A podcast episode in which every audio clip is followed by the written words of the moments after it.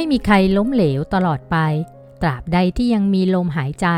ตราบนั้นประตูแห่งความสำเร็จจะยังคงเปิดรอคุณอยู่เสมอสวัสดีค่ะกลับมาพบกันอีกครั้งนะคะกับกระตุกต่อมความคิดพิชิตความสำเร็จพอดีได้ไปอ่านเจอข้อความหนึ่งบนเฟซแล้วเห็นว่าน่าสนใจก็เลยอยากจะหยิบยกมาแบ่งปันให้ทุกคนฟังด้วยกันค่ะจริงๆแล้วในแต่ละวันก็จะเห็นข้อความดีๆที่ส่งต่อกันมาหรือว่าเห็นในโซเชียลมากมายหลายข้อความก็ดีมากเลยนะแต่บางข้อความแล้วก็แนวคิดบางอย่างก็อาจจะไม่เหมาะกับคนฝั่งเอเชียหรือว่าคนไทยเรามากนักหรือไม่มันก็ยากเกินไปที่จะทำต้องใช้ความพยายามสูงไม่ได้หมายความว่าเราไม่ต้องพยายามในการพัฒนานะแต่แค่อยากหยิบยกอะไรที่มันทำง่ายทำได้ทันทีเข้าใจง่ายเข้าใจได้ทันทีมาแบ่งปันให้ฟังกันนะคะเดี๋ยวต่อไปถ้าเกิดเจอข้อความหรือว่าข้อคิดอะไรดีๆที่น่าสนใจก็จะเอามาแบ่งปันให้ฟังกันอีกนะคะในข้อความที่จะเอามาแบ่งปันมุมมองแล้วก็แนวคิดวันนี้เขาบอกว่า 8 ways to be constantly improving ถ้าแปลเป็นไทยด้วยภาษาที่เข้าใจง่ายๆก็คือ8 หนทางสู่การพัฒนาอย่างต่อเนื่องค่ะไม่ทราบแหล่งที่มาหรือว่าเจ้าของข้อคิดอันนี้นะคะถ้าใครทราบเม้นต์มาบอกกันได้นะคะอย่างแรกเขาบอกว่าให้ read books หรือว่าให้อ่านหนังสือเขาบอกว่ามันเป็นเหมือนกับการได้รับคำแนะนำดีๆจากพี่เลี้ยงโค้ชในหัวข้อที่เราได้คัดสรรมาแล้วว่าน่าจะใช้ได้ดีกับเราบนเนื้อหาที่มีการทดลองทำมาแล้วหรือว่าลงมือทำไปแล้วแล้วก็เกิดผลลัพธ์อะไรก็ตามขึ้นอันนี้เป็นสิ่งที่ทำง่ายมากเลยนะคะแค่หยิบหนังสือมา1เล่มไม่ว่าจะเป็นหนังสืออะไรก็ตามแต่หนังสือทุกเล่มอ่ะมีข้อคิดให้เราหมดค่ะแม้กระทั่งนิยายหรือว่าการ์ตูนขอเพียงเราได้อ่านแล้วก็ค้นหาข้อคิดจากหนังสือเล่มนั้นเราก็จะได้อะไรดีๆจากมันเสมอค่ะนิยายแต่ละเรื่องถึงจะเป็นเรื่องเพ้อฝันก็มักจะสอดแทรกข้อคิดในเรื่องราวนั้นๆนะ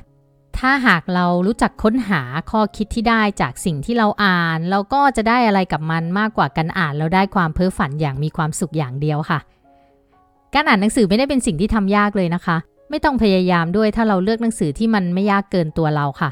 ไม่ใช่ว่าเราเองไม่เก่งวิชาการแต่ดันไปหยิบหนังสือวิชาการมาอ่านอันนี้ก็จบตั้งแต่อ่านหน้าแรกแล้วค่ะไว้ว่างๆจะมาแนะนำวิธีการอ่านหนังสือให้ได้ประโยชน์จากมันในแบบที่เราเป็นนะคะข้อ2เขาบอกว่าให้ฟังพอดแคสต์ค่ะโดยเฉพาะพอดแคสต์ Guru Logistics อันนี้เติมเอง ยุคนี้การอ่านหนังสือการเรียนออนไลน์การดู YouTube ไม่ใช่ทางเดียวที่จะหาความรู้หาแนวทางหาแนวคิดเพิ่มเติมเท่านั้นนะคะแต่สำหรับคนที่ไม่ชอบอ่านหนังสือไม่ชอบดูโทรทัศน์ไม่มีเวลาดู YouTube หรือว่าโอกาสไม่สะดวกที่จะมานั่งดูอะไรพวกนี้ก็จะมีพอดแคสต์ที่เป็นเหมือนวิทยุให้เราฟังได้ตลอดเวลาอยากฟังตอนไหนก็ได้ฟังแบบทำอย่างอื่นไปด้วยได้ทำงานไปด้วยได้ซึ่งปีนี้มีพอดแคสต์ดีๆให้ฟังให้เติมความรู้เติมทักษะเติมสิ่งดีๆให้ชีวิตได้มากกว่าปีที่ผ่านมาที่ยังน้อยอยู่นะยังไงก็ฝากกดติดตามแล้วก็เข้าไปฟังพอดแคสต์ Guru Logistics กันได้นะคะมีหลายตอนให้ฟังเลยทั้งเรื่องที่เกี่ยวกับการบริหารจัดการ supply chain และ logistics รวมถึงกระตุกต่อมความคิดพิชิตความสำเร็จค่ะที่จะให้แนวทางมุมมองแล้วก็แนวคิดในการหยิบจับไปลองใช้ในชีวิตประจำวันเพื่อพัฒนาตัวเองแล้วก็องค์กรค่ะหนทางที่3ในการพัฒนาอย่างต่อเนื่องเนี่ยเขาบอกว่ามันคือการลงทะเบียนเรียนหลักสูตรอะไรก็ได้ค่ะที่เหมาะกับเราสนใจแล้วมันสามารถส่งเสริมหน้าที่การงานรวมถึงการใช้ชีวิตของเราได้ยุคนี้ของฟรีมีเพียบบนออนไลน์ไม่จำเป็นต้องไปแบ่งเวลาตัวเองออกไปข้างนอกเพื่อเรียนในห้องเรียนยิ่งต้องรักษาระยะห่างการเรียนออนไลน์ก็ยิ่งดีค่ะหลักสูตรในออนไลน์เนี่ยมีเยอะแยะมากมายที่ฟรีไม่เสียตังค์ถึงแม้บางครั้งมันอาจจะเป็นเรื่องที่เบสิกนะแต่มันก็ทำให้เราได้เรียนแล้วก็เลือกได้ว่าหลักสูตรแล้วก็ทักษะแบบไหนที่เหมาะกับเราเข้าใจมันง่ายและเราสามารถนำไปใช้ประโยชน์ในแบบของเราได้อย่าลืมนะคะทุกอย่างที่เราใช้เวลากับมันลงไปในสิ่งที่เราเลือกได้สิ่งนั้นต้องเหมาะกับเราค่ะอย่าฝืนถ้ามันไม่ใช่เพราะสุดท้ายสิ่งที่เป็นประโยชน์มันจะกลายเป็นยาพิษที่เราจะจำมันไปจนไม่อยากทำอะไรกับมันอีกเลยข้อที่4ค่ะก็คือการกลับไปทำในสิ่งที่เคยเป็นแรงบันดาลใจให้เราเป็นอยู่ทุกวันนี้หรือกลับไปหาอดีตที่ทำให้เรามีความสุขจนกระตุกตัวเราให้พัฒนามาได้จนถึงวันนี้ ในบางครั้งถ้าเราก้าวไปข้างหน้าแล้วมันท้อไม่อยากทำต่อรู้สึกว่ามันยากให้ถอยออกมาแล้วก็กลับไปหาแรงบันดาลใจเก่าๆที่เคยจุดประกายให้เราฮึบขึ้นมาจนทำบางอย่างสำเร็จไม่จำเป็นว่าแรงบันดาลใจเก่าหรือว่าเรื่องราวดีๆเก่าๆจะล้าสมัยนะคะเพราะมันอาจจะช่วยให้เราฮึบขึ้นมาได้อีกรอบก็ได้อย่างที่5ค่ะรับฟีดแบ็กที่เป็นฟีดแบ็กจริงๆไม่ใช่จากคนที่ชอบอวยหรือว่าชื่นชอบเราตลอดเวลาจนไม่กล้าฟีดแบ็กเราในด้านที่เราต้องปรับปรุงแน่นอนแหละว่าเราทุกคนชอบฟังสิ่งดีๆอยากฟังแต่สิ่งที่เป็นจุดแข็งอยากให้มีคนชมว่าเราเก่งไม่มีใครหรอกชอบให้คนมาบอกจุดด้อยมาบอกว่าเราไม่ดีตรงนั้นตรงนี้ต้องปรับปรุงแต่ถ้าเรามัวแต่ฟังเรื่องดีๆเราจะหยุดพัฒนาตัวเองทันทีเพราะเราคิดว่าเราดีแล้วไงไม่ต้องมีอะไรพัฒนาอีกแล้วนั่นจะทำให้เราหยุดความก้าวหน้าเราไว้ที่ปัจจุบันอย่าลืมว่าปัจจุบันในวันนี้มันคืออดีตของอนาคตนะคะถ้าอยากสร้างอนาคตให้ดีกว่าเดิมก็ต้องรับฟังฟีดแบ็กในด้านที่เราต้องปรับปรุงด้วยแล้วก็ขอแนะนำอย่างมากเลยค่ะว่าให้ขอฟีดแบ็กจากคนที่พูดตรงๆพูดตรงไปตรงมาแล้วก็จริงใจค่ะไม่ใช่จากคนที่กะจะด่าเราอย่างเดียวเพราะว่านั่นคงไม่ใช่ฟีดแบ็กที่แท้จริงหรือว่าจากคนที่บอกเราได้แค่เพียงผิวๆไม่ใช่แก่นแท้ที่เราขาดไปในการพัฒนาไปหาคนที่เราเคารพแล้วก็ไว้ใจเชื่อใจว่าฟีดแบ็กเขาคือสิ่งที่เราต้องปรับปรุงจริงๆต้องพัฒนาจริงๆลองหาเจ้านายหรือว่ารุ่นพี่ที่คุณเคารพแล้วก็รู้จักคุณดีพอก็ได้ค่ะเขาจะแนะนำคุณได้อย่างมากเลยทีเดียวอย่างที่6ค่ะมุ่งมั่นสู่เป้าหมายอย่างตั้งใจ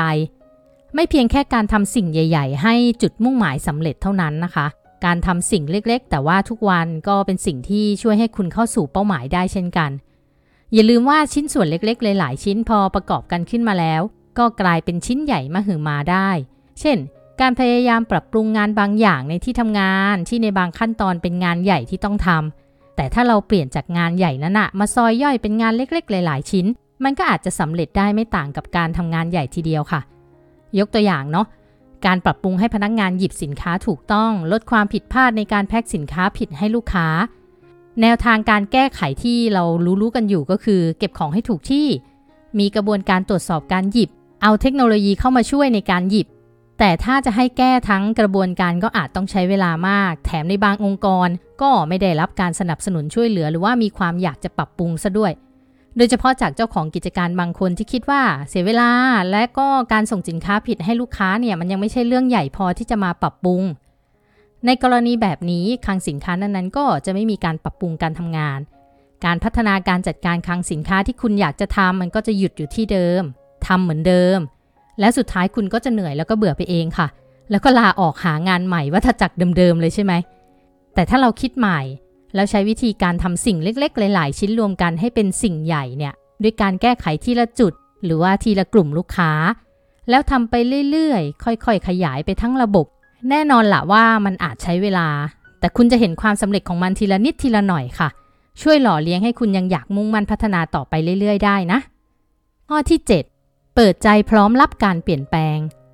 อย่างนึงที่เป็นอุปสรรคของการพัฒนาอย่างต่อเนื่องก็คือการกลัวการเปลี่ยนแปลงค่ะการต้องออกจากคอมฟอร์ตโซนการที่จากที่เดิมทำอะไรสบายๆเพราะว่าชินกับมันต้องมาเปลี่ยนไปสู่สิ่งที่ต้องทำไม่เหมือนเดิมต้องมาหัดเดินใหม่ทำให้หลายๆคนไม่ชอบการเปลี่ยนแปลงเมื่อถึงเวลาต้องพัฒนาหรือว่าปรับปรุงอะไรสักอย่างก็มักจะต่อต้านในตอนแรกๆเสมอซึ่งก็มีเพียงไม่ถึง 50% ที่ต่อต้านในตอนแรกแล้วจะเปลี่ยนใจยอมรับการเปลี่ยนแปลงในตอนหลังทุกการเปลี่ยนแปลงย่อมมีความเจ็บปวดเสมอค่ะเพียงแต่ถ้าเราพร้อมรับการเปลี่ยนแปลงเราจะเจ็บปวดน้อยดูอย่างนักกีฬาซึ่งเป็นตัวอย่างที่เห็นง่ายแล้วก็จับต้องได้มากที่สุดก็คือถ้าไม่อดทนเหนื่อยฝึกซ้อมไม่เปลี่ยนแปลงตัวเองให้มีวินัยในการฝึกซ้อมคุณจะไม่มีวันเก่งแล้วก็ชนะคู่แข่งได้ค่ะ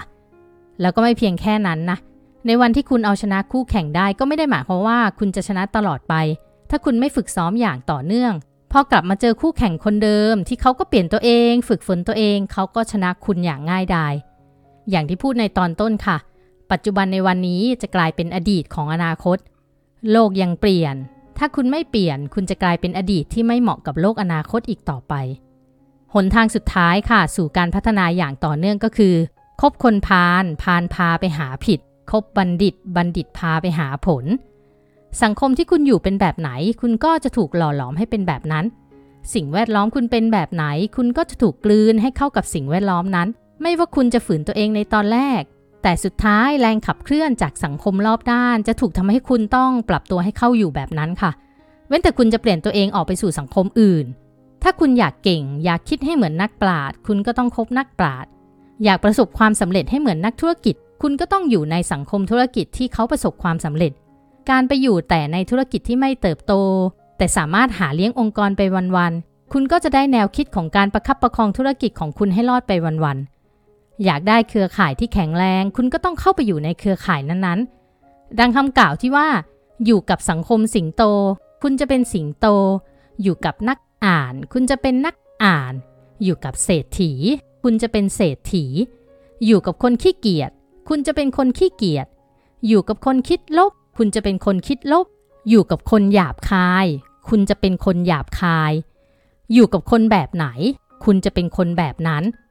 แต่ถ้าคุณพอใจที่จะพัฒนาไปเพียงแค่ระยะหนึ่งก็จงอยู่ในที่ที่คุณพอใจกับเป้าหมายนั้นค่ะสำหรับวันนี้กระตุกต่อมความคิดพิชิตความสำเร็จกับ Guru Logistics Podcast ต้องไปก่อนค่ะแล้วพบกันใหม่ในตอนหน้าค่ะติดตามฟังกันได้ทั้งใน Podcast และใน YouTube หรือว่า Facebook Fanpage ได้นะคะทั้งหมดใช้ชื่อช่องว่า Guru Logistics ค่ะฝากกดติดตามกดแชร์กด Subscribe กดกระดิ่งในทุกๆช่องทางนะคะหรือว่าคอมเมนต์แนะนำมาได้นะคะว่าอยากให้เล่าเรื่องอะไรบ้างแล้วพบกันใหม่ค่ะสวัสดีค่ะ